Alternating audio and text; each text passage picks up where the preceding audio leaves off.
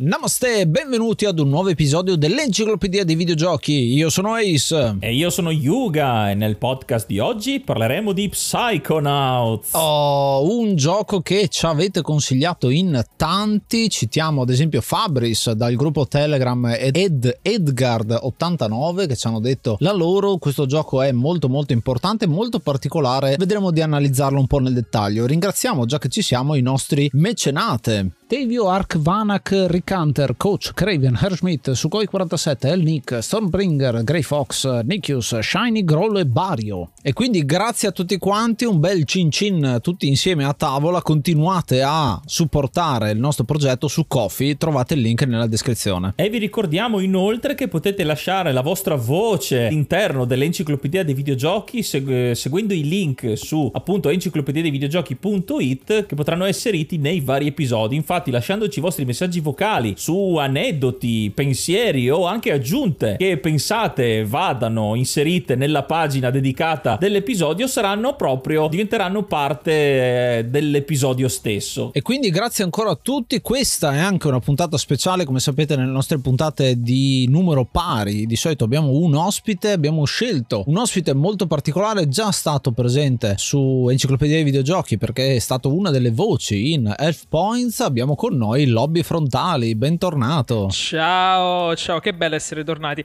Lo prendo per un complimento per ospite molto particolare, dai, prendiamo il lato buono. diciamo che sei perfetto per questo tipo di gioco, perché Psychonauts proprio c'entra con la psicologia, tu sei uno studioso, una persona che ha a che fare con le cervelle, il tuo nickname insomma è molto esplicativo, Lobby Frontali, un bel gioco di parole, insomma ti abbiamo invitato perché ci teniamo a sapere la tua su questo gioco. Sì, diciamo, io sono proprio psicologo e mi occupo proprio di cervella e digitale. E cosa è più digitale di un bel videogioco e di un videogioco in cui ci sono tante cervella, si viaggiano nella mente e non poteva essere il gioco migliore di cui poter parlare, dai. E già che ci siamo, salutiamo anche l'altro tuo collega Sebastiano Pocchi che è stato nostro ospite in Elf Points di quest'anno. Con lui sarà costruita una puntata apposita che sentirete più avanti, probabilmente nella prossima stagione. Però insomma, lo salutiamo. Quindi ciao Sebastiano. Ciao. Ciao. Hai già introdotto prima quello che pensi di Psychonauts, come è legato anche alla tua professione, ma nel caso specifico, ed è una domanda classica che facciamo agli ospiti, è come mai ne vuoi parlare proprio nell'enciclopedia dei videogiochi? Perché a voi vi voglio bene, vabbè, uh, ora dovete farmi la donazione voi per avervi detto sta cosa, vabbè. no, ma soprattutto perché è un titolo che merita di essere discusso, di riscoprirlo, di giocarci, a prescindere dal fatto che tratta la psicologia in un certo modo e la salute mentale in un certo modo. A prescindere da questo, io credo che comunque sia un grande gioco, uno dei miei giochi preferiti in assoluto. Nella top 10 ci entra, ci entra abbastanza largamente, diciamo abbastanza agevolmente. E a parte questo, cioè, è comunque una, un'opera, una, un'opera prima di una, di una casa di produzione che amiamo, almeno noi che siamo qui presenti, amiamo particolarmente per la sua costante originalità, costante essere, diciamo, comunque uh, essere abbastanza non mainstream, fare sempre qualcosa di sperimentale, di particolare. Questa è stata la sua prima vera, sacrificatissima e faticosissima sperimentazione. Anche se, diciamo, l'autore assolutamente non è di primo pelo. Eh. Proprio per questo, visto che consigliamo vivamente di giocare questo gioco perché deve far parte della vostra enciclopedia dei videogiochi, vi consigliamo sicuramente di giocarlo e di aspettare a ascoltare questa puntata. Comunque, nella parte 2, la prossima, non faremo spoiler nella prossima parte, mentre gli spoiler cominceranno a esserci quando parleremo più della storia nella parte terza. Giusto per darvi il tempo, insomma, tra una canzone e l'altra che ascolterete per eventualmente fare pausa e passare a un'altra puntata. E ora, prima di addentrarci nell'atmosfera onirica, spirituale e psicologica di Psychonauts, con tutte queste P, P, PS e allitterazioni, ascoltiamoci uno dei brani della colonna sonora.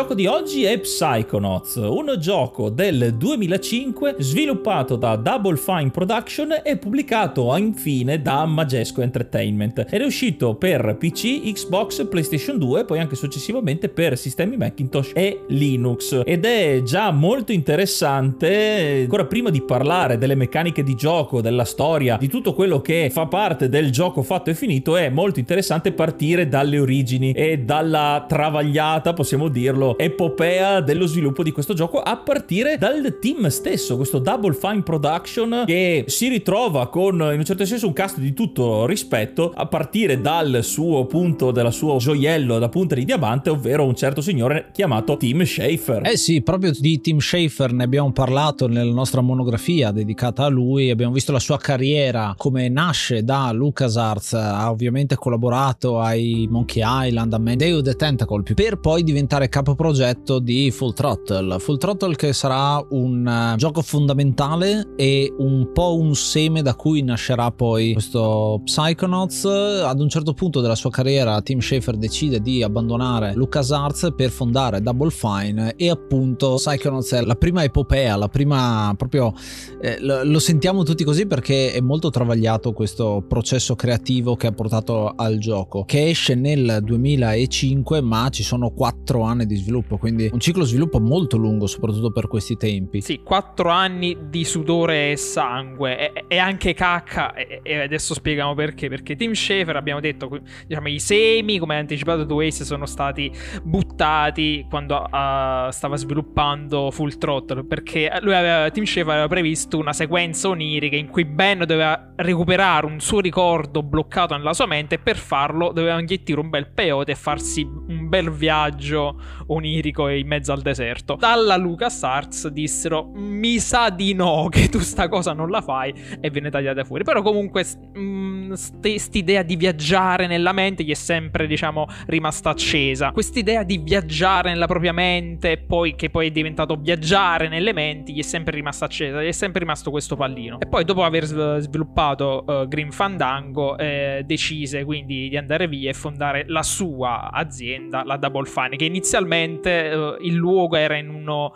in una, un'ex fabbrica di, di, scarpe, o meglio di zoccoli, che era in tipo un enorme garage. Questo enorme garage però uh, aveva diversi problemi. Uno, intorno ci trovavano tante di quelle siringhe, poi quando pioveva si allagavano ed esplodeva letteralmente la cacca dei gabinetti. Ecco perché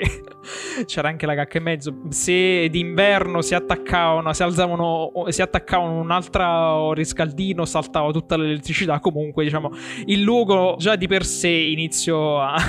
a far capire che sarebbe stato un lungo viaggio e doloroso quello della creazione di Double Fine. Ora sono in altri uffici molto più fighi, ma all'inizio bisognava accontentarsi, diciamo così. Questo inizio un po' da garage band mi viene da pensare ai gruppi musicali. Ovviamente è stato anche travagliato all'interno, perché non solo in questi quattro anni hanno avuto parecchie difficoltà, come già detto, anche solo a trovare un posto dove poter sviluppare questo gioco, ma anche i cambi di direzione e scelte tecniche all'interno della programmazione, perché l'idea di Tim Schafer a volte andava in contrasto con quella di altri sviluppatori all'interno del team. Un aneddoto forse che ricordo con particolare enfasi era proprio per la creazione dei mondi, degli schemi presenti nel gioco, perché c'era un team di sviluppo tecnico, quelli che si occupavano appunto del design dei livelli e il comparto artistico. Tim Schafer aveva deciso pian piano di lasciare al team artistico a creare prima l'idea e formare il mondo per dargli quel tocco più imprevedibile, il, il tocco istrionico e assurdo e astratto che ha giustamente questo gioco e ovviamente il team di sviluppo design aveva storto il naso e aveva portato a sostituirlo quasi in toto. Quindi questa idea coraggiosa e innovativa ovviamente si è scontrata con molte opposizioni e che non hanno fatto altro che allungare ancora di più i tempi di sviluppo. Sì, anche perché loro non sapevano sviluppare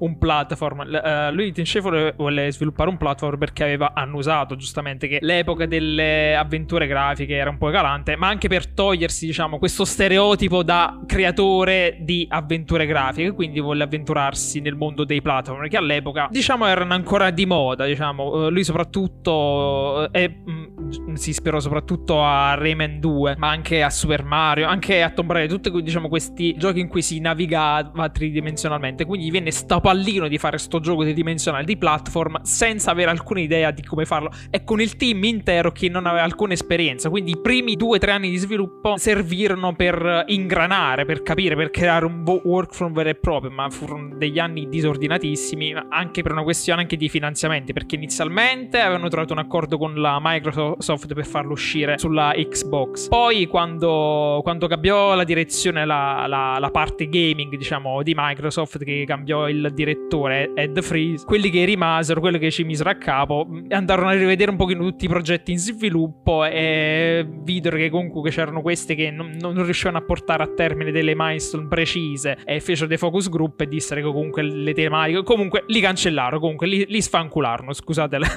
l'espressione. E nei mesi successivi furono molto duri per recuperare dei fondi infatti uh, Tim Schafer di nascosto si, con i suoi soldi continuò lo sviluppo e poi prese in prestito circa chiese a un suo amico di farsi dare in prestito circa 250.000 bigliettoni dollari quindi che solo negli ultimi anni solo negli ultimi tempi abbiamo capito se è stato rivelato che fosse stato Will Wright eh, e nel frattempo trova anche la partnership con la Magesco che glielo, che glielo pubblicò, allungando, comunque, estendendo anche la pubblicazione non solo su Xbox ma anche su altre piattaforme, quindi Windows e PS2. È proprio interessante questa cosa di Will Wright perché ha appena finito di vendere Maxis a EA, quindi effettivamente ha un bel po' di cash dalla sua parte e la, la richiesta di, di, Tim Schafer arriva giusto giusto, quindi bello vedere come vengono reinvestiti i soldi in un'azienda, questa Double Fine, che è ancora in partenza, Will Wright ci crede all'idea di Tim Schafer. E volevo un attimo tornare indietro proprio sull'idea perché si nasce da questo viaggio mentale nella mente di, di, di Ben, di Full Throttle, poi diventa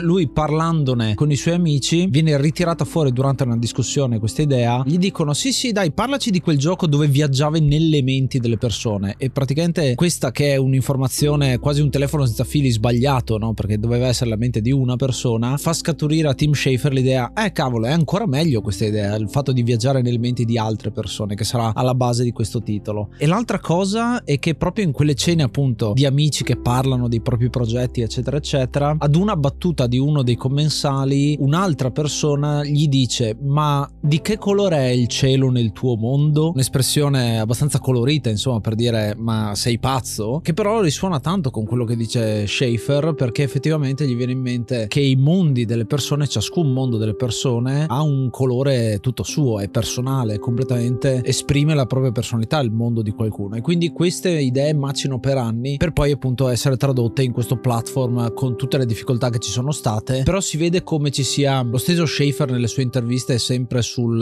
ho oh, questa idea e devo realizzarla in qualche maniera, devo farcela e quindi lo vedi come va avanti parecchio a, a rimuginare su queste idee e poi pian piano si forma il gioco. Sì, a un certo punto diventa una vera e propria missione proprio, io ci ho investito tanto, devo farcela e alla fine ce l'ha fatta. L'unico problema è che è uscito nel 2005, praticamente quando pochi mesi dopo, anzi quasi contemporaneamente è uscita l'Xbox 360, le, le, console di nuova generazione, diciamo così, e si era perso un po' l'interesse per questi platform tridimensionali. Questo un pochino ha condannato all'oblio Psychonauts. E come,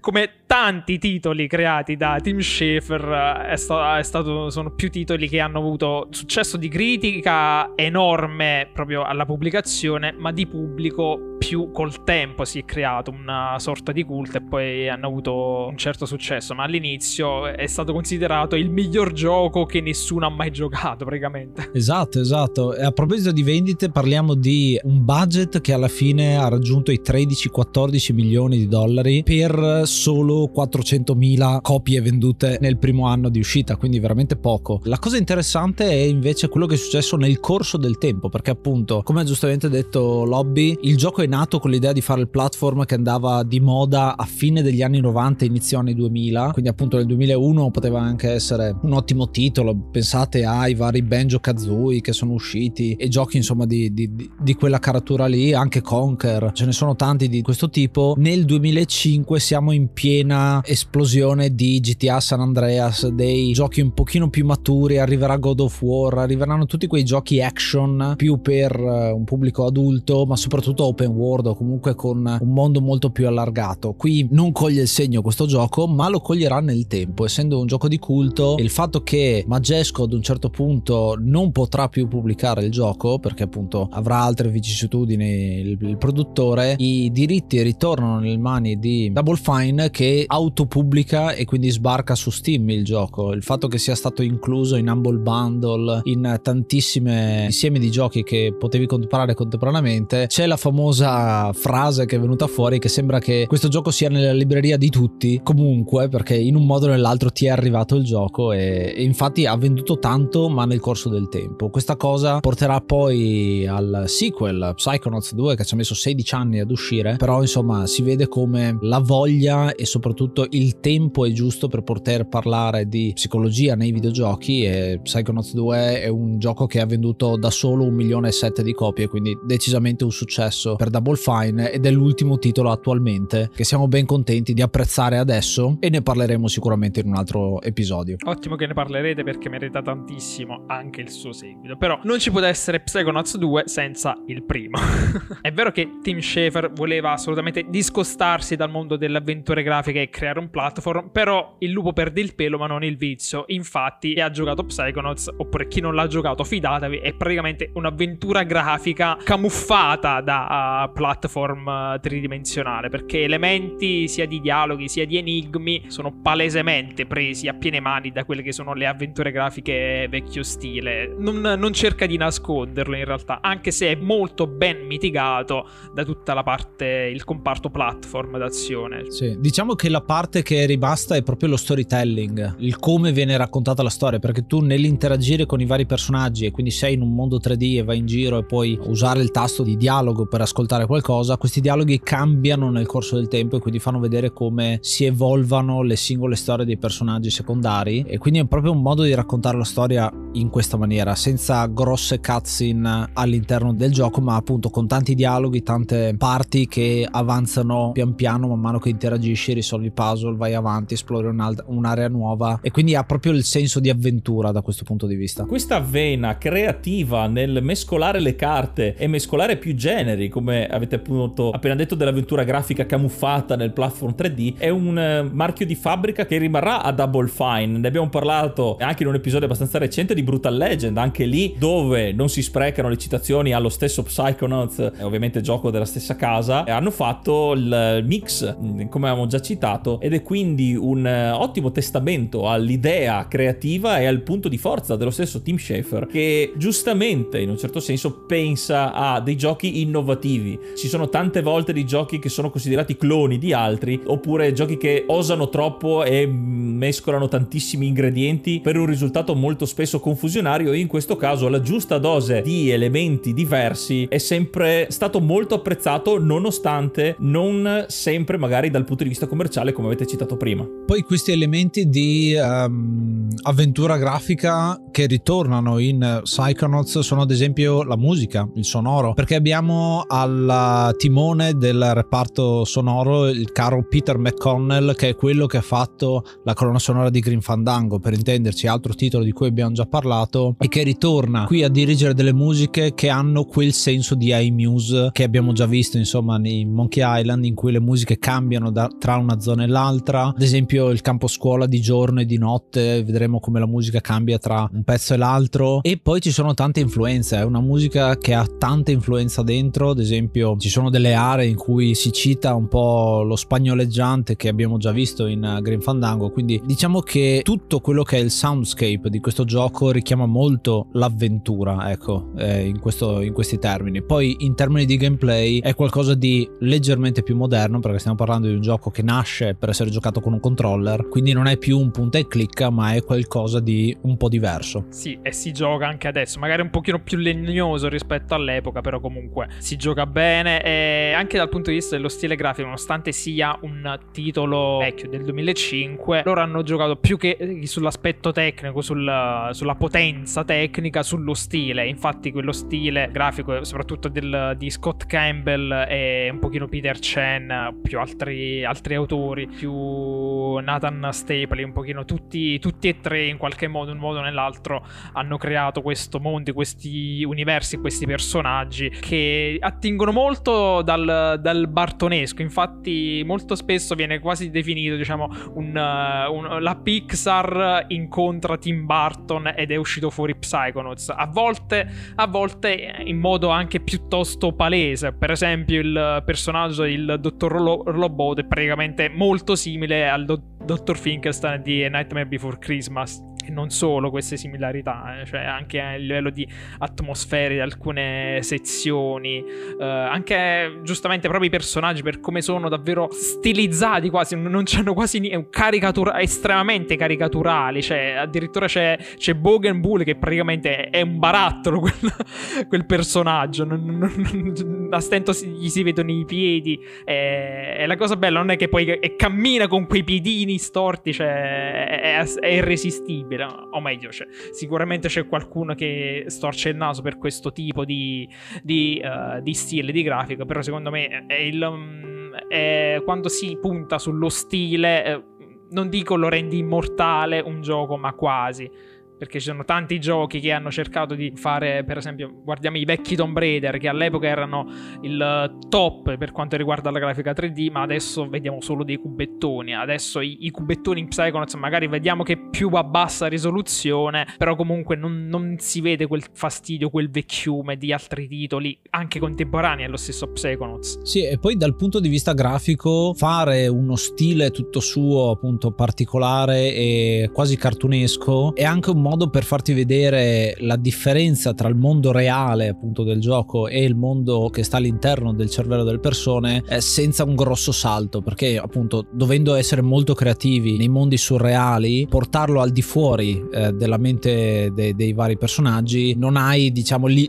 la-, la differenza tra l'iperrealismo e poi tutto quanto surreale ma hai una via di mezzo secondo me molto molto carina. Non vedi tanto il confine tra questi due mondi. E poi appunto dà la piena libertà di fare quello che voglio vogliono all'interno dei mondi. Ci sono dei level design fantastici poi alla fine in questo gioco, nonostante tutte le difficoltà di cui abbiamo parlato prima, appunto, che era tutto in mano agli artisti e non a chi effettivamente doveva scrivere codice. Scrivere codice, tra l'altro, in Lua, che è stata una cosa terribile, deve essere stata. Dal punto di vista del codice, hanno dovuto creare il motore di gioco, hanno dovuto creare veramente tutto e addirittura ad un certo punto si sono trovati ad avere un gioco che era troppo pesante per tutte quante le interazioni che avevano messo dentro e quindi hanno dovuto tirare dentro man mano, cioè Double Fine è cresciuta perché avevano bisogno di gente che potesse far codice e quindi pian piano si sono trovati a essere 40 persone poi a lavorare al titolo. Quindi proprio è cresciuta per esigenza, ecco, Double Fine. Sì, se a un certo punto lo, lo stesso Tim Schafer ha dovuto battere codice, vuol dire che davvero erano in crisi perché lui sì, è, è laureato in computer science, però non batte codice da forse da quanto si è laureato, oppure dai primi tempi della LucasArts. Quindi ci, ci provava ogni tanto con scarsa efficacia, però comunque per dirti quanto era, c'era l'esigenza proprio di avere manovali, proprio di avere, perso- di, di avere risorse umane per portare avanti questo gioco. Per fortuna uh, si sono ravvisati col uh, nuovo, con Psychonauts 2 hanno detto ok, usiamo l'Unreal Engine, basta, perché è stato un, un massacro creare un gioco con Lua che non si prestava proprio a fare. Quindi, comunque, chapeau che sono riusciti a tirar fuori comunque un, un, una, un gioco del genere, cioè un. Da un, da un, motore, diciamo, da un, da, da un, codice che non lo permetteva quasi nativamente. Comunque hanno dovuto fare tanti di quei workaround assurdi proprio. Perché quello conoscevano e quello hanno dovuto usare. E a proposito sempre della grafica, l'altra cosa interessante è che con questo stile sembra molto un gioco per bambini, da un certo punto di vista. Almeno la, l'entry level è questo è un gioco per bambini. Poi quando uno va a indagare, un po' come tutto il tema del gioco, scopri cose nuove eh, andando a scavare nella mente dei personaggi scopri cose nuove quindi questo è un gioco che in superficie è un gioco che ha un certo tono ma poi pian pianino vai a scavare anche nell'oscurità del gioco che come tematica è, è molto più maturo insomma di, di, tanti altri. Non so se sia voluta questa cosa di fare un gioco che è adatto per i bambini ma poi giocandolo scopri delle cose abbastanza toste oppure sia semplicemente un mostrare eh, questa infantilità solo nella la presentazione grafica per poi eh, ti,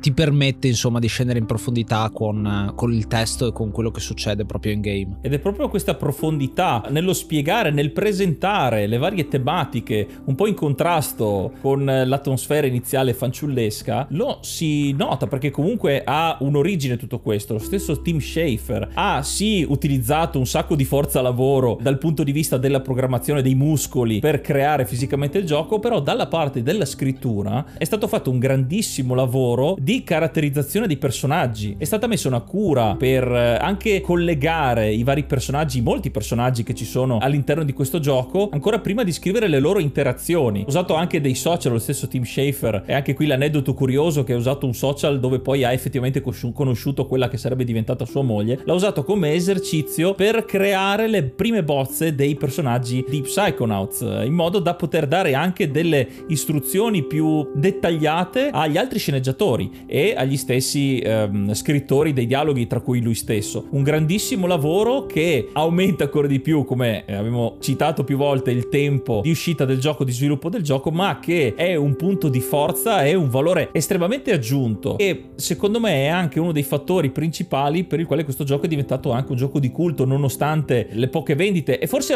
ha proprio per questo, perché non è un gioco così semplice come il mondo dei platform 3D spesso aveva abituato, era abbastanza inflazionato, quindi uscivano anche giochi con personaggi abbastanza piatti, in questo caso i personaggi sono tutti molto profondi, hanno tutti una personalità ben scritta e forse è stato anche quello lo scalino iniziale che poi alla lunga ha pagato nel merito. Sì, è vero, perché anche eh, eravamo abituati per esempio di solito a personaggi principali, protagonisti un po' mezzi scrocconi così a caso che non avevano sviluppo zero e io quando mi sono ritrovato con আপনারা protagonista Raz che inizialmente sembrava così il personaggio un pochino tipo all'aspiro, cioè spacconino così, eh? però fondamentalmente anonimo quando mi sono scop- ho scoperto che lo stesso personaggio principale che di, vo- di solito diventa quello secondario eh, perché bidimensionale in realtà era molto tridimensionale, molto ben caratterizzato. Il suo voler diciamo uh, spingere, diciamo rompere un pochino i limiti di quelli in cui si erano fossilizzati un pochino questi giochi del genere appunto è non fare di solito il livello della lava, il livello della foresta, il livello dell'acqua, il livello della città, il livello della fogna, ma eh, con l'idea delle menti si poteva andare ben oltre questi soliti stereotipi che erano presenti da circa 20 anni, 20-30 anni nel mondo dei videogiochi in generale, soprattutto i platform. Ed è stata un'idea che, ripeto, col tempo ha pagato. E anche in questo, diciamo, la doppia chiave di lettura uh, fanciullesca, diciamo, e adulta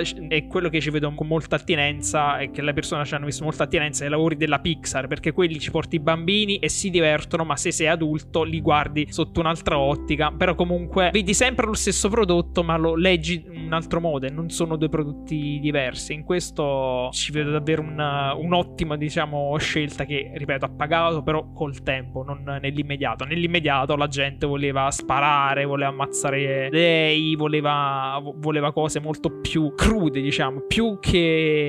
adulte ma non necessariamente mature. Questo Psychonauts forse non è adultissimo all'impatto ma è maturissimo a livello di contenuti e di, eh, di come è stato realizzato, di, di, contenuti in generale, di come, di come è narrato anche. E questo credo sia anche giustificato dal fatto che il gioco ha avuto questo culto e un po' il uh, successo di questo gioco è arrivato nel corso del tempo perché il pubblico stesso, i videogiocatori sono maturati, hanno cambiato i loro gusti appunto dall'avventura che dicevi tu spacconesca in cui dovevi distruggere tutto negli anni 2000, già a partire dagli anni 2010 cominciano ad esserci avventure che cercano di dare prevalenza a storie, a personaggi, non dico che non ci fossero prima, ma sto dicendo proprio nell'ottica generale di quelli che sono i gusti del, dei videogiocatori, ci si sposta di più a giochi che andassero a indagare un po' la psicologia dei personaggi e questo gioco ne fa i suoi dungeon da un certo punto di vista della psicologia dei personaggi e quindi è, è molto molto interessante. È interessante anche come la soggettività dei vari pro- protagonisti, dei vari personaggi si evince proprio non solo dallo stile grafico dei, dei vari cervelli, perché è, vero, è, è bello da esplorare anche diciamo il mondo reale del gioco, però comunque eh, la particolarità, cioè il, la, la ciliegina sulla torta sono le varie ciliegine sulla torta sono le varie menti che è possibile esplorare perché ognuna ha un, uno stile grafico totalmente diverso l'uno dall'altro, a volte proprio totalmente diverso anche a livello di atmosfere soprattutto, ma anche spesso di g- gameplay. Ci sono, de- ci sono alcuni che sono decisamente più azione, altri in cui domina più il lato diciamo avventuresco. Comunque ognuno è quasi un gioco a sé, tra virgolette, con le sue caratteristiche e peculiarità, però comunque è riconoscibile uno stile generale anche di, di gameplay che non, non, fa sentire una schizofrenia, diciamo,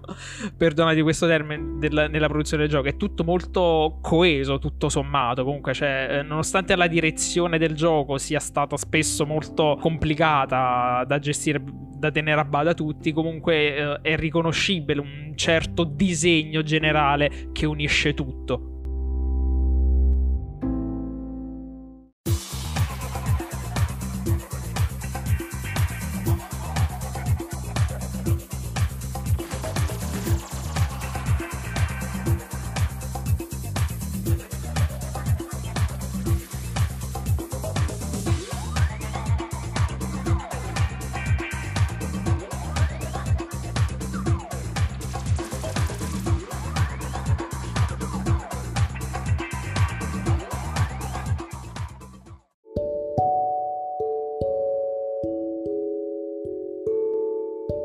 Ti ricordiamo che se vuoi supportare il nostro progetto puoi offrirci una birra su Coffee. Il link è disponibile nella descrizione dell'episodio. Anche il più piccolo contributo ci aiuterà a far crescere il progetto, sia dal punto di vista tecnico che da quello editoriale, dandoci l'opportunità di fare ricerche sempre più approfondite. La parte iniziale di Psychonauts ci presenta il nostro protagonista, il nostro caro Razputin Aquato, detto Raz. La scelta del nome è stata molto particolare nel team di sviluppo perché è una citazione a uno sviluppatore che era ancora nella Lucas e che ha generato non più di qualche grattacapo una volta che si è unito a Double Fine, quindi anche questa piccola chicca nello stesso nome del protagonista. È un trovatello, se vogliamo dire, che scappa da una famiglia famosa per il mondo del circo, una famiglia che però è maledetta a suo modo e qui l'ho trovato molto simpatico dal punto di vista degli stereotipi dei platform come vedremo, però fugge per unirsi al Whispering Rock Psychic Summer Camp, questo nome abbastanza astruso che dovrebbe essere un Grest, un centro estivo, in realtà è un campo del governo americano dove vengono addestrati giovani reclute con poteri psichici. E dopo un'iniziale ovviamente riluttanza ad accettare il nostro protagonista perché detto non dotato, in realtà la prima parte ci fa capire grazie al tutorial che ci spiega le prime fasi di gioco e le meccaniche dello scoprire ed andare all'interno della psiche dei personaggi ci fa capire che in realtà Raz è molto di più di quello che vuol far credere. Sì, la tipica gemma grezza da raffinare, ripeto, all'inizio sembra un pochino molto sbruffoncello, ma in realtà stesso lui capirà che,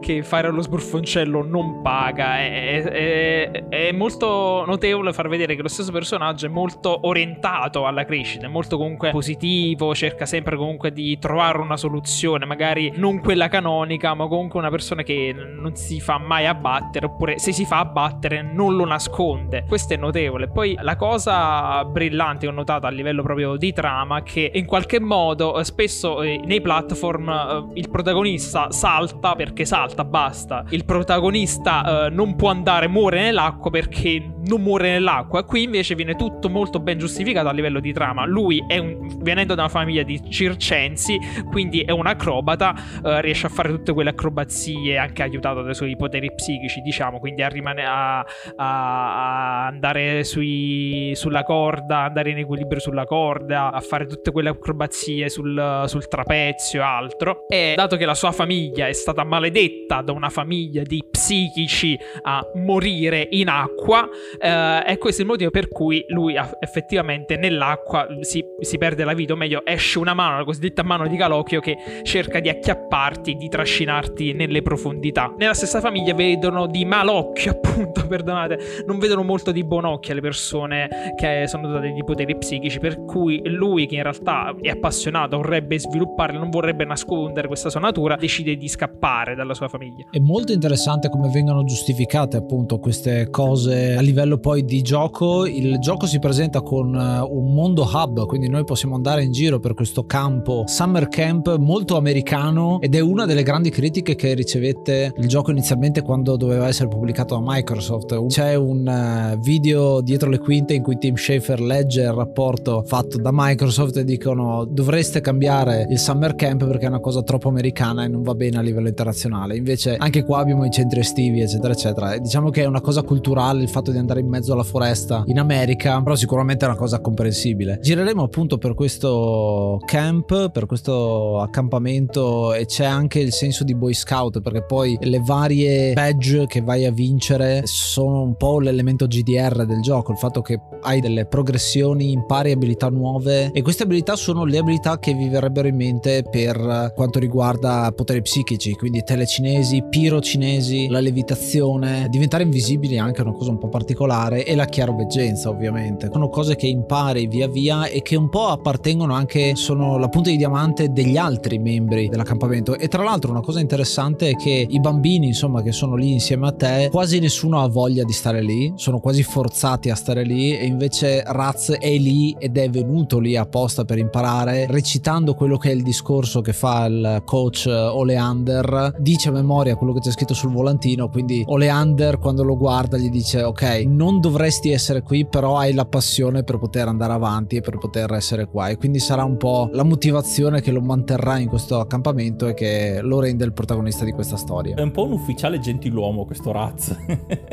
c'è da dire anche che i vari poteri vengono appresi sia perché gli, eh, gli vengono insegnati eh, nelle varie situazioni nei vari mondi mentali che visita dagli stessi abitanti del cervello che visiterà e altri invece li potrà acquisire raggiunto un determinato livello di psicosfida. E questo introduce un'altra particolarità perché fa suo o comunque prende ispirazione da anche dal genere GDR, RPG, l'aumentare di livello per accedere a poteri sempre nuovi e ovviamente anche a un grado di sfida più alto. Sì, è come si aumenta di livello con una caterva infinita e complessa di,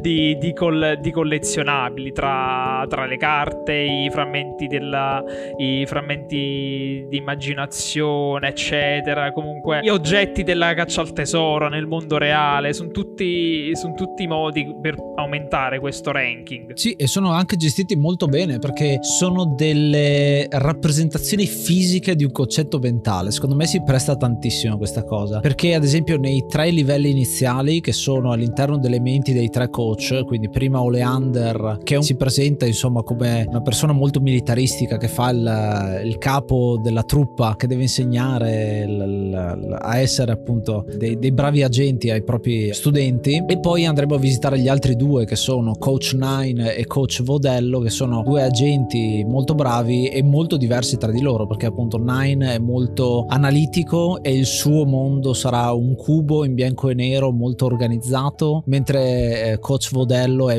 è una ragazza che va in tv e dentro di lei c'è una festa continua anni 70 quindi riflette la sua personalità da fuori e poi indagando andiamo a scoprire delle cose. Dicevo appunto questi oggetti che troviamo all'interno di questi mondi e sono il bagaglio emotivo che è una cosa bellissima l'emotional baggage che effettivamente è un bagaglio un oggetto che puoi trovare all'interno del mondo del livello che stai esplorando e effettivamente ti dà qualcosa in più ti dà parti di storia. Tutti i collezionabili che ci sono qua dentro fanno avanzare qualcosa. Non è solo il premio di vedere un numero che si alza di collezionabile ma c'è anche qualcosa dietro, c'è una parte di storia, c'è ad esempio quelli della caccia al tesoro ti danno, fanno avanzare le storie dei personaggi secondari, ma quando sei all'interno di questi mondi, ad esempio quando trovi quelli che sono i memory vault, gli scrigni di memoria, se vogliamo chiamarli così in italiano, andiamo a scoprire cosa sta dietro la persona, cosa sta dentro la persona ancora più nel dettaglio e scopriamo che non tutto è come si presenta all'esterno. Sì, infatti tramite questi slide, quasi questi slideshow, queste diapositive vecchio stampo, scorriamo e vediamo un pochino dipanarsi la storia, a volte in modo molto diretto, a volte in modo quasi metaforico, diciamo, di quello che ha portato la persona, diciamo, il, il proprietario della mente, del cervello che la sta visitando, eh, cosa l'ha portato a diventare quello che è. È sicuramente una delle parti più, più interessanti del gioco, nonostante, ripeto, non siano delle vere e proprie sequenze, siano delle vere e proprie slideshow, riflettono molto, diciamo, il, la voglia di andare comunque a, a dettagliare il gioco in modo quasi maniacale, perché può giocare, questo è uno dei tipi di giochi che si può rigiocare tante volte, ogni volta ti capiterà di notare un dettaglio nascosto particolare, una cosa che niente, quasi niente è lasciato al caso, è anche diciamo l'ambiente in cui tu ci passi solo mezza volta, cioè sei di passaggio, se ti fermi noti che in realtà è pieno di dettagli, è pieno di informazioni notevoli su qualsiasi cosa, sulla persona, sul, sull'ambiente, su tutto questa grande quantità di collezionabili è difficile da ottenere eh, tutta magari la prima volta, però la cosa intelligente che fa il gioco è sia eh, l'uso sapiente dei poteri che apprendiamo, perché non sono solamente poteri di attacco, ad esempio la levitazione o l'invisibilità, non servono solamente per sconfiggere nemici, ma ovviamente servono sia a superare i puzzle, che sono l'altra componente dei vari livelli, i vari schemi che eh, raggiungiamo, ma anche ci aiutano a ottenere questi collezionabili collezionabili anche dopo aver visitato il mondo preposto. Infatti ci sarà la possibilità di rivisitare le varie teste, i vari mondi onirici con ritrovati poteri nuovi che ci faranno raggiungere delle aree, delle postazioni che prima non potevamo raggiungere e quindi aumentare la nostra collezione per sbloccare tutte le storie, tutte le slideshow. E in pieno stile, stile Zelda, oserei quasi sì, dire. Sì. E la cosa bella che, che c'è l'hub, sì, diciamo, l'hub centrale del mondo che è il Whispering Rock Summer Camp è diviso in tre aree, vabbè, ma c'è anche un hub di elementi in cui c'è uh, il cosiddetto inconscio collettivo, in cui ci sono le porte, c'è l'accesso alle porte in, in tutti gli elementi che visiteremo durante il gioco. All'inizio saranno chiuse, ma mano a mano che le sbloccheremo durante il corso della partita della storia, potremo rivisitare anche da, da questo entrando direttamente da questo inconscio collettivo. Questo fatto di, di, di prendere in prestito questi termini psicologici, comunque questi concetti psicologici, psicologici è una cosa comune in tutti i giochi. È, simpa- è simpatico vedere, cioè, da, da, uno che è psicologo, vedere comunque che non è stato fatto tutto a caso. Un minimo di studio, almeno a livello popolare, c- c'è stato. Comunque è, simpa- è simpaticissimo vedere questo. Già partendo dal fatto che il menu principale del gioco è praticamente un cervello che è possibile praticamente giocare. Cioè, Rez praticamente cammina su questo cervello dove ci sono varie porte che sono le varie opzioni, nuova partita partita, carica partita. Già da questo ti conquista subito se sei psicologo e soprattutto se sei, ti occupi di neuropsicologia, quindi di cervelli veri e propri. Io mi ricordo quando ci giocavo uh, all'università che lo facevo vedere a dei miei colleghi di studio e dicevo wow ma che,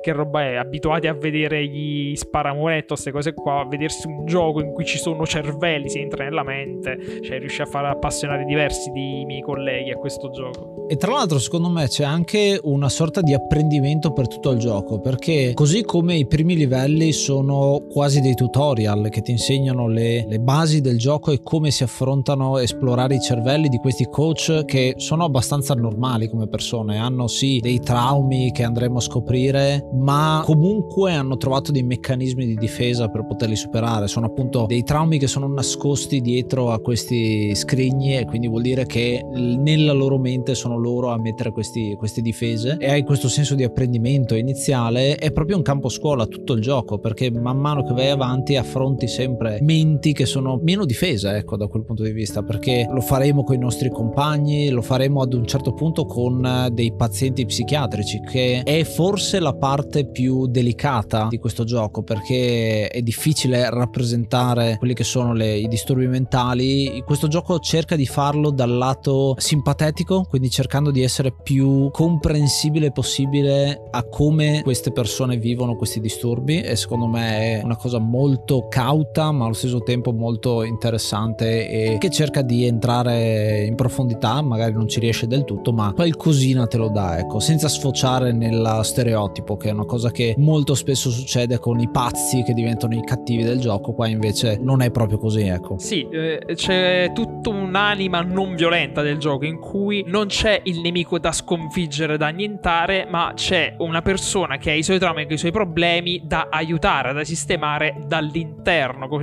Eh, ma questo è un pochino come lavorano gli Psychonauts, cioè il non distruggere qualcosa, ma cercare di risistemare pezzo per pezzo tutti i traumi, tutto quello che c'è che non va all'interno della mente delle persone. E io lo dico, questo insieme ai protagonisti di uh, To The Moon so- sarebbero forse il lavoro che io farei. cioè, io vorrei essere quel tipo di psicologo quasi. Cioè, è il mio sogno diventare quello. C'è proprio qualcosa da... da, da io ho sempre avuto la sensazione da, di esplorando il corpo umano, non so se te lo ricordi. Certo, con, certo, certo. Con il corpo solo appunto all'interno della mente. Cioè, è in sostanza anche un precursore di quello che farà poi Inside Out, se sì, ci pensiamo sì, come, sì, come gioco. Eh, perché appunto rappresentare questi termini psicologici, poi renderli un oggetto all'interno di un mondo e creare appunto un mondo intorno e vedere come ci si interagisce dentro, effettivamente è quello che succede nel film Inside Out in tutto e per tutto. Questo è un grande precursore da quel punto di vista. Ci sta, ecco. E se ci pensi, giusto per aprire e chiudere questa parentesi, che abbiamo riaperto con la Pixar, Psychonauts, quindi Inside Out, Green Fandango, Coco, quindi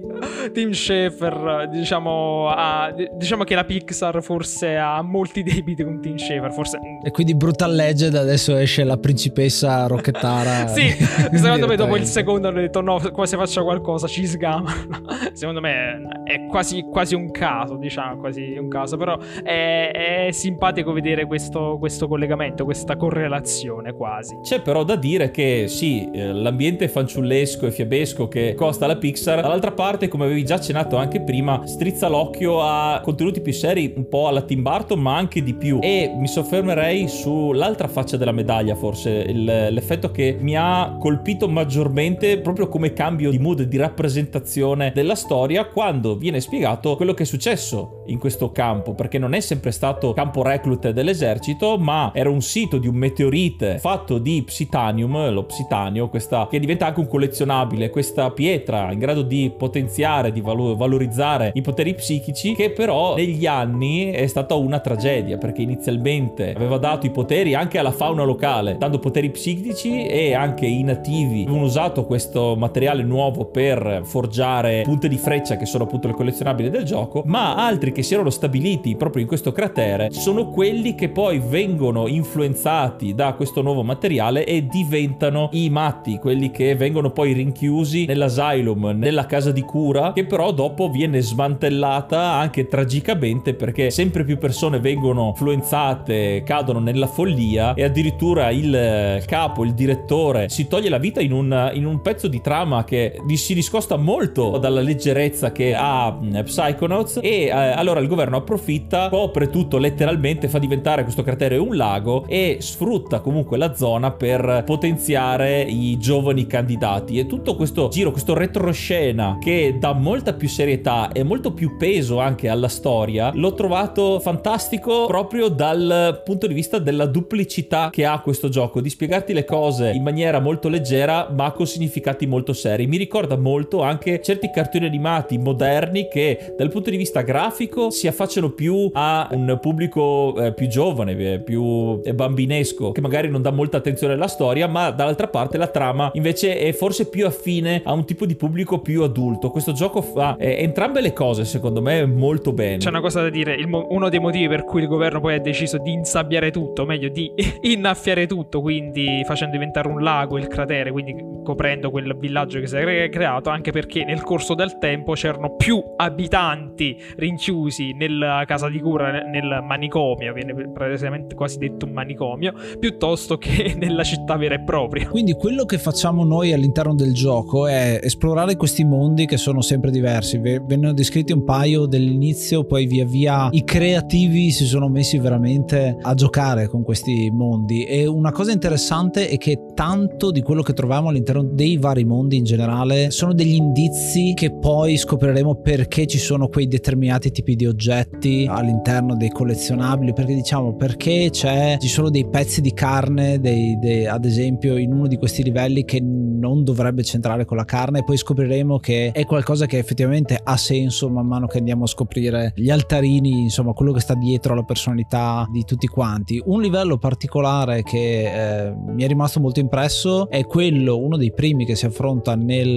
nella casa dei disturbati, questo manicomio, che è quello del Milkman, un livello dal design molto complicato, molto intricato e che ha a che fare con la paranoia, no? Anche lobby. Sì, sì, è, è, uno dei livelli a cui mi sta più a cuore e non solo a me perché è considerato, cioè a livello di level design, è considerato quasi un man- unanimamente un capolavoro perché appunto entrano nella testa di uh, Boyd Cooper che è un, sì, un agente di sicurezza che però in qualche modo gli è stato impiantato qualcosa nella sua testa che l'ha reso completamente paranoico, il tipico paranoico che collega cose una con l'altra, scrive, f- prende appunti, infatti quando entriamo nella nella sua testa. Inizialmente vedremo la sua casa che è tutta piena di foto, tutti i fili collegati e lui dice allora questo è spiegato con questo, con quest'altro. Cioè, poi andiamo fuori da sua casa e vediamo che praticamente, a parte che c'è un'enorme ragnatela tutto intorno, è tutto un, un paesaggio urbano, ma tutto contorto in cui anche tutte le leggi della fisica e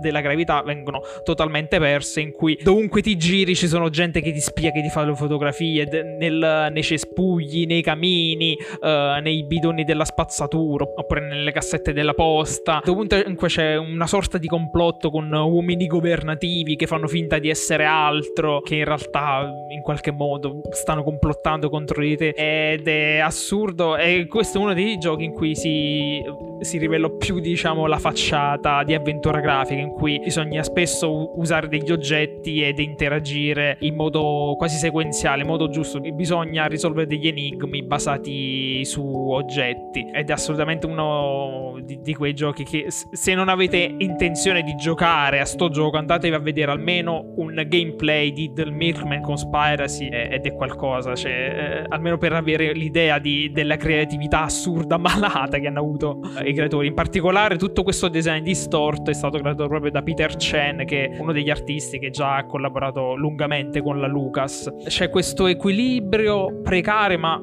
riuscitissimo nel rappresentare le cose sempre in modo comunque divertente, leggero, ma senza troppo banalizzare. Comunque la, uh, è notevole diciamo, questo equilibrio tutto basato sulla scrittura, ma non solo, anche sullo stile grafico, su tutto, su tutto, tutto diciamo, gli elementi del gioco sono dosati in modo tale da mantenere questo equilibrio in modo quasi perfetto. Ci sono delle sbavature qua e là, come per esempio c'è quello apparentemente uh, c'è Fred che è il tipico stereotipo pazzo che si, che si crede Napoleone, ma c'è un motivo per cui si crede Napoleone. Anche questo è un, un bellissimo livello, tutto basato su un, un gioco da tavolo, un wargame basato sulla battaglia di Waterloo. Tra l'altro bellissimo perché in più livelli c'è il livello dei giocatori intorno al tavolo, quindi Fred contro Napoleone. Poi c'è il livello, diciamo, si salta proprio nella, nel, nel tabellone e si gioca con le pedine. Poi c'è il livello ancora più micro in cui si è praticamente microscopici. E la cosa bella, se si va al centro del tabellone, nel livello più micro, c'è proprio la stanza, si può vedere da fuori la stanza in cui stanno giocando i due giocatori, quindi il livello più macro. C'è questo loop che,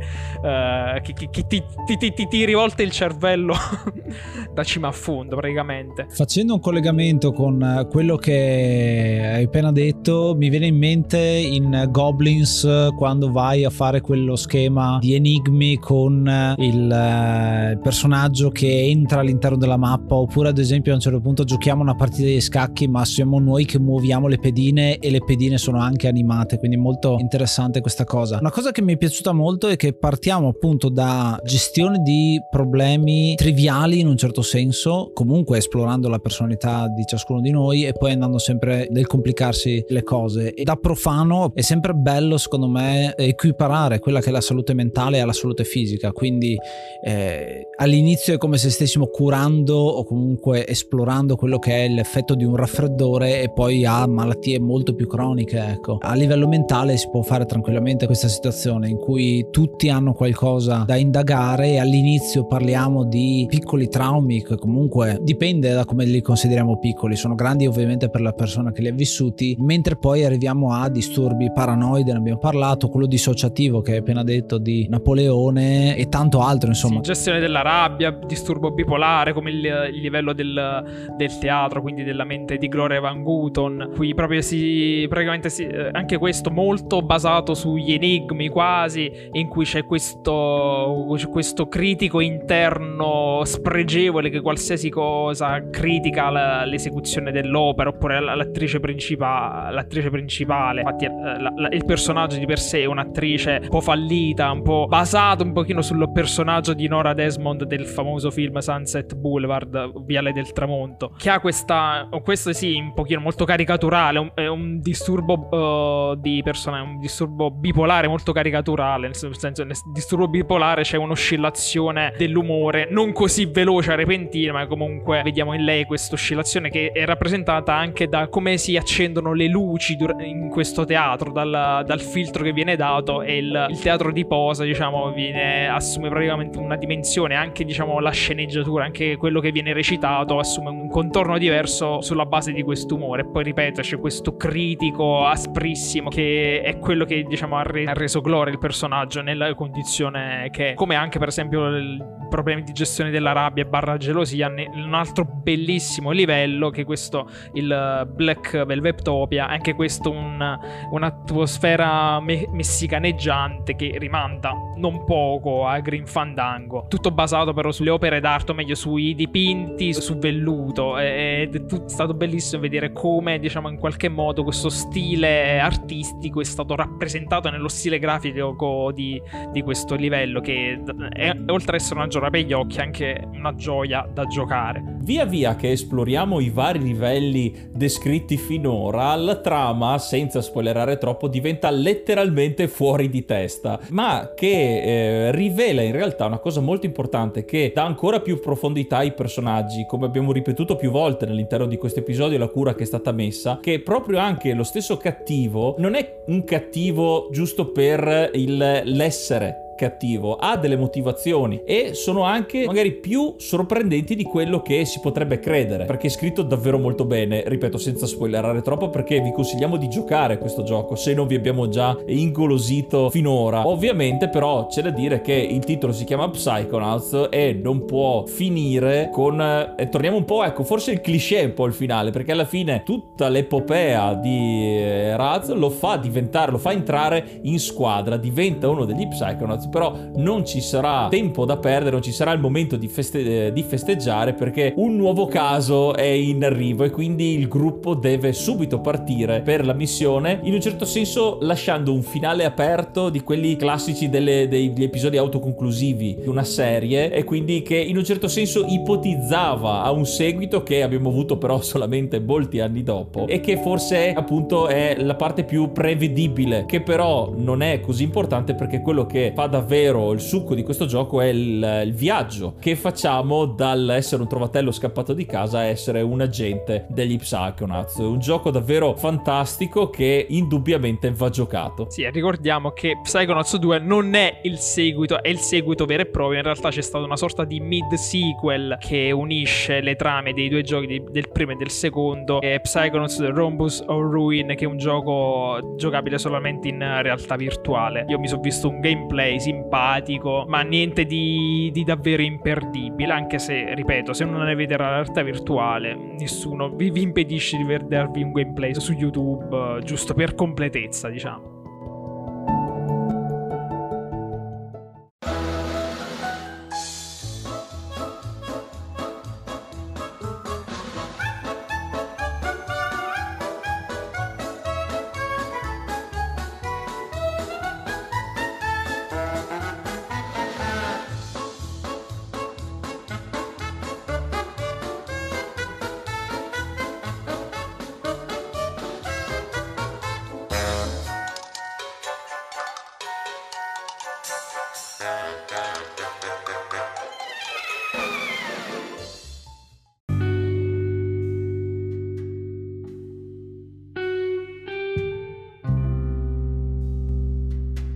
Questo era Psychonauts, un gioco che abbiamo cercato di raccontarvi mentre lo raccontavamo, vedevamo come non era il caso di fare spoiler proprio per darvi una chiave di lettura del gioco in modo che possiate godervelo ancora meglio, quindi siamo contenti insomma di avervelo raccontato anche se non proprio nel dettaglio, un gioco a cui io voglio personalmente dare 8 brandine su 10. La brandina è un eh, elemento di gioco, forse il primo elemento di gioco che mi ha fatto capire la chiave di lettura di tutto il gioco perché quando Raz arriva all'accampamento e deve salvare il gioco e iniziare una nuova partita, sceglie la brandina dove dormire, che è lo slot di gioco. È una cosa che mi ha fatto ricordare Wing Commander, che abbiamo già affrontato, e me l'ha fatto ricordare perché il gioco ce l'ha consigliato Fabris e entrambi i giochi sono legati a lui, quindi è una, una cosa abbastanza interessante questa. Il fatto che comunque il concetto è quello di rappresentare qualcosa di non fisico con qualcosa di fisico, quindi lo slot di salvataggio diventa la brandina. E così tanti altri oggetti nel gioco eh, si prestano a essere elementi fisici. Secondo me è una cosa bellissima perché a livello generale è difficilissimo raccontare quelli che sono i disturbi mentali è difficilissimo raccontare cosa abbiamo in testa. Cerchiamo sempre di a, aggrapparci a qualcosa di fisico per raccontarlo. E secondo me questo gioco lo fa molto bene è avanti tantissimo perché pensare che è un gioco che ormai ha i suoi anni è del 2005 5 in realtà ha un'ottica molto moderna, molto che parleremo insomma in questi anni qua, probabilmente a livello generale di questa cosa. Questo è il simbolo insomma che eh,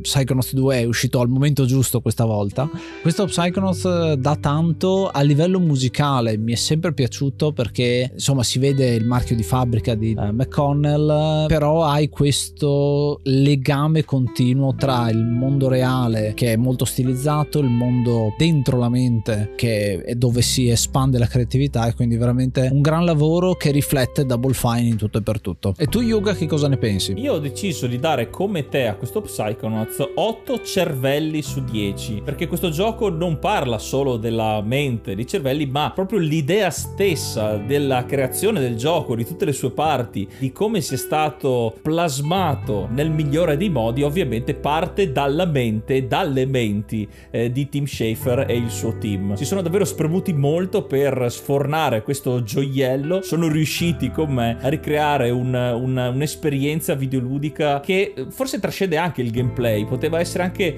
un semplice punto e click, invece hanno comunque mescolato più generi nello stile appunto di Team Schafer, che è stata anche una scelta vincente, anche se non, eh, non apprezzata. Però la cosa che mi è piaciuta di più è proprio la libertà delle ambientazioni, come le hanno ricreate. Mi ha dato proprio la sensazione di potere della mente. Le l'entrare, la curiosità di entrare nell'immaginazione, nel cervello delle altre persone o comunque dei personaggi del gioco e vedere i mondi creati al loro interno con una specie di inception, se vogliamo dire, è un concetto che mi ha sempre affascinato e che questo gioco me l'ha fatto piacere ancora di più. Eh, in, solo in qualche film ogni tanto c'è qualche rimando a questo concetto, mi viene in mente, giusto da buttare così, eh, il film Cell con Jennifer Lopez dove andavano nel subconscio eh, di persone malate, anche in questo caso però il poter anche interagire in un ambiente ambiente scanzonato ma serio, che è anche un metodo per far entrare, per far passare meglio il messaggio con un po' eh, di shock visivo. E una volta che capiamo magari le tematiche più delicate, me l'ha fatto apprezzare particolarmente. Un gioco sia per adulti ma anche per un pubblico più giovane, non è relegato a una nicchia o uno stereotipo. Un, davvero un gioco a tutto tondo. Mi dispiace che quando è uscito non abbia avuto eh, successo che magari avrebbe meritato già da subito perché il, il mercato dei platform era davvero molto pregno eh, di questi, di questi, giochi e non è riuscito a ritagliarsi il suo spazio magari anche per il fatto che Microsoft eh, si è tirata via quindi ha avuto meno eh, spinta dal punto di vista commerciale. Come molti giochi che abbiamo trattato però negli anni il fatto di essere diventato un gioco di culto per gli appassionati e aver avuto una seconda giovinezza poi con eh, Psychonauts 2 fa riflettere anche sulla maturità possibilità che eh, il mondo dei videogiochi può dare una seconda vita perché i videogiochi, come abbiamo detto, non hanno una scadenza, possono essere riscoperti e è davvero una gioia aver riscoperto e che il mondo dei videogiochi abbia riscoperto questa gemma non del tutto nascosta. E tu invece Lobby cosa ne pensi? E io ovviamente non posso essere che d'accordo con voi, quindi assegno ben 8 forzieri della memoria stavolta. Uh, non solo perché i forzieri della memoria sono tra i miei oggetti preferiti, ma anche perché è legato a moltissimi ricordi questo gioco, soprattutto di quando facevo l'università e volevo diventare psicologo. Ahimè, chi me l'ha fatto fare. Però devo dire 8 se voglio ragionare in modo oggettivo. Psychonauts è un gioco bellissimo, unico, ma forse non è un capolavoro, anche perché non si inventa niente, ma nel suo inventarsi niente è de- molto originale, è decisamente o- originale, porta avanti ed è molto avanti rispetto a- al suo tempo, comunque volendo portare questo messaggio sulla salute mentale in modo assolutamente non banale. Però se devo ragionare dal punto di vista soggettivo non posso che non aumentare almeno di un punto, quindi assegno 9 forzieri della memoria, anche perché voi sapete, io come Sebastiano, come anche diversi altri psicologi eh, ci spingiamo a far capire che i videogiochi non sono pericolosi, sì, anzi, anzi i videogiochi possono essere usati anche per migliorare alcuni aspetti della nostra personalità, per, per la crescita personale, ma anche per gestire i nostri problemi, per, possono essere integrati in un percorso psicoterapia di, oppure anche solo di consulenza, oppure anche di riabilitazione cognitiva. E Psychonauts diventa non solo un gioco divertente da giocare, ma anche per me che mi occupo di questa cosa, quindi uso i videogiochi come uh, uso i videogiochi con, uh, con le persone, diciamo, per, per, migliorare le cervella delle persone, è assolutamente uno strumento di la- diventa quasi uno strumento di lavoro in cui far capire, normalizzare comunque, far passare uh, normalizzare alcune condizioni per le persone che non ne soffrono, da avvicinare le persone, sensibilizzare le persone alla, alla salute salute mentale, al fatto che bisogna essere uh, non contrastarle, ma bisogna essere empatici, solo con l'empatia cercare di accoglierli, capire dall'interno uh, come funziona, in, qualche modo fa capire come in modo metaforico uh, come funziona anche il lavoro di, di, uno psicologo che si occupa praticamente de, di clinica soprattutto. Anche se a volte penso che mi sarebbe stato molto più comodo poter avere quella porticina colorata per entrare direttamente nella mente delle persone piuttosto che cercare di capire tramite il dialogo tramite il non verbale eccetera eccetera. E oltre a questo ripeto è uno strumento non solo di divulgazione diventa ma anche uno strumento curativo perché una persona che ha un determinato problema, un determinato trauma, una determinata condizione, ci si può riconoscere in quello o in quell'altro personaggio, in quello o in quell'altra situazione e uh, non dire trarne una soluzione, ma comunque avere una speranza, poter capire che in qualche modo si può gestire la sua problematica, che c'è qualcuno, ci sono delle persone, che in generale le persone, ci possono essere delle persone esperte o non esperte, professionisti o spero, a maggior ragione non professionisti, cioè persone normali che siano sensibili a queste condizioni come se è sensibile per altre problematiche considerate più mediche, più serie, come per esempio uh, tumori o altro, che spesso, ahimè, lo sapete anche voi, spesso depressione, ansia, altro non vengono trattati con la stessa, uh, con, con la stessa luce, eh, quando in realtà c'è un disturbo depressivo è, è quasi più debili- è debilitante quanto alt- un'altra condizione medica che ti uh, colpisce il fisico. Quindi non c'è una vera e propria differenza, se non solo dal punto di vista esterno percettivo, perché non vediamo la ferita, non vediamo la debilitazione, però si riconosce in altri tanti aspetti. Ah, chiudo però con un aneddoto che nell'ultimo Modena, uh, Modena Nerd Show in cui ci siamo anche incontrati, io avevo proprio una maglietta uh, con su il, il lattaio di The Milkman Conspiracy con scritto I'm the Milkman, my milk uh, is delicious. Non pensando mai che, so, di essere che, che, qualcuno possa notare questa perché comunque sì, ha avuto un certo successo, ma comunque um, rimane relativamente di nicchia. Mi sorprese che mi fermò una ragazzina, forse di 16 anni, e disse: No, vabbè, bellissimo, anche tu lo conosci. E, e si è dovuta per forza fare una foto insieme a me con, uh, con, con la maglietta, come se fossi quasi un cosplayer, eh, capito? E, ma sorpreso comunque vedere comunque c'è, c'è, c'è speranza nella gioventù, diciamo, con una ragazzina che forse aveva meno, era più giovane del gioco stesso, mi, mi si è aperto il cuore, mi si è aperto un ba- mi si è sciolto un bagaglio emozionale, ecco.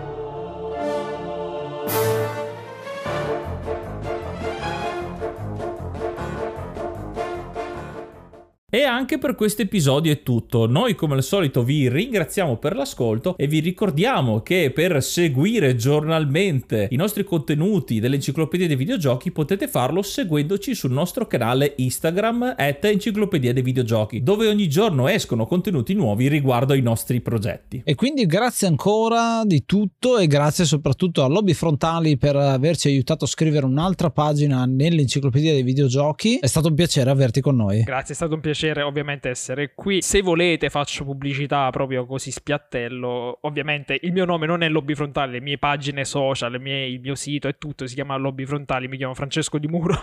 e sono psicologo. E oltre a trovarmi soprattutto su Instagram, eh, anche se sono piuttosto incostante, ma diciamo il social in cui batto un po' di più, forse a breve sentirete anche qualcosa di audio prettamente mio, perché sono stato ospito qua e là sempre nel corso degli anni, ma forse è venuta l'ora di fare qualcosa di mio che sia proprio mio, di non cercare sempre di, di infilarmi in case, di, in case altrui. Eh, mi trovate anche perché collaboro spessissimo con Runtime Radio, una web radio in cui si occupa di tutto, qualsiasi cosa che sia geek e non dalla, dalla storia dell'informatica alla letteratura, agli animali, a, al semplice cazzeggio vero e proprio, che lo trovate sempre con runtimeradio.it e trovate anche i vari podcast sulle varie aggregatori, su Spotify e su altro. Noi come sempre ci riascoltiamo al prossimo episodio e ascoltate l'enciclopedia dei videogiochi. Io sono Ace. Io sono Yuga. E io Lobby Frontali. Namaste and be brave. Thank